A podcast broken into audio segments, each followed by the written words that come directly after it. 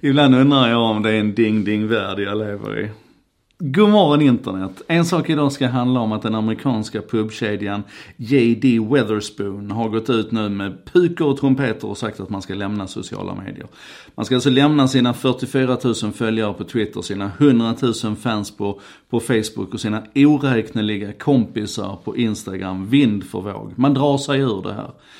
Och för det första kan jag ju då konstatera att det är otroligt fascinerande att se att samma människor som ställer sig upp och jublar nu och håller med den här pubkedjan med 900 brittiska pubbar då håller med dem om att sociala medier är värdelöst och inte betyder någonting och inte spelar någon som helst roll för varken affären eller samhället eller människan.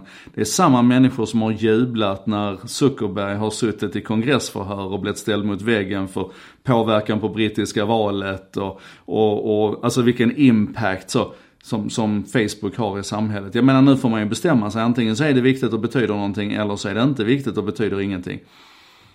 Ja, det är konstigt det där. Anyway.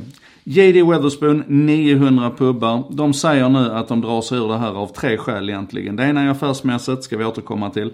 Det andra är att de menar att det här är dåligt för samhället, att det, att det bygger liksom ett, ehm, eh, ett, ett hatfullt klimat och så vidare. Eh, har jag aldrig hört talas om krogslagsmål. Eh, och det tredje är att man menar då att det här är dåligt för individen. Det skapar psykisk ohälsa, man kan bli beroende av sociala medier och så vidare. Det här är alltså en pubkedja som säger detta. Ett gäng som lever på att slanga alkohol.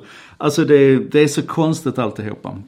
Men om vi tar den här affärsmässiga biten då som man, som man egentligen skjuter in sig på, att man menar att vi, vi tjänar ingenting på det här ändå. Om du, om du är en, en pub om du, om du liksom är i den branschen så handlar det idag inte bara om att skyffla ut öl och, och taskiga hamburgare. Utan det handlar ju om att du är något slags socialt shit. Alltså du är ju ett, ett sammanhang där folk kommer dit för att de vill umgås och de vill prata med varandra. De vill känna sig välkomnade av personalen på den här krogen och ja, ett, ett, ett fysiskt community. Kan man då inte hitta sätt att låta det fysiska communityt växa in i en digitalt, ett digitalt sammanhang? Att, att, att försöka återskapa och komplettera och bygga på samma värde i den fysiska världen som du gör i den digitala världen. Jag menar då är man ju bara totalt misslyckad. För det är ju, det är ju världens enklaste och självklaraste grej.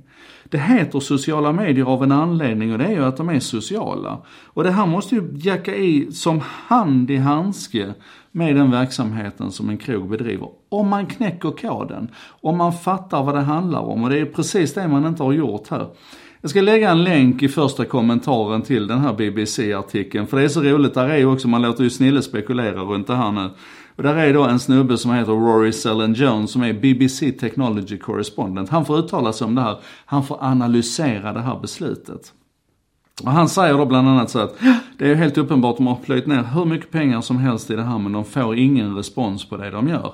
Och då ger han ett exempel. Han säger, eh, nu senast på långfredag här så, så pushade de ut en tweet om, om eh, fish and chips.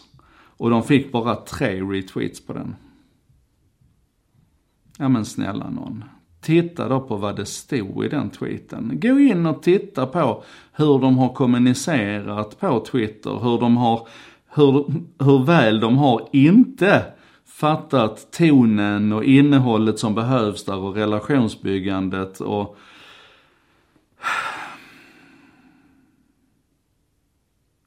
Jag vet inte riktigt vad jag ska säga. Det här är så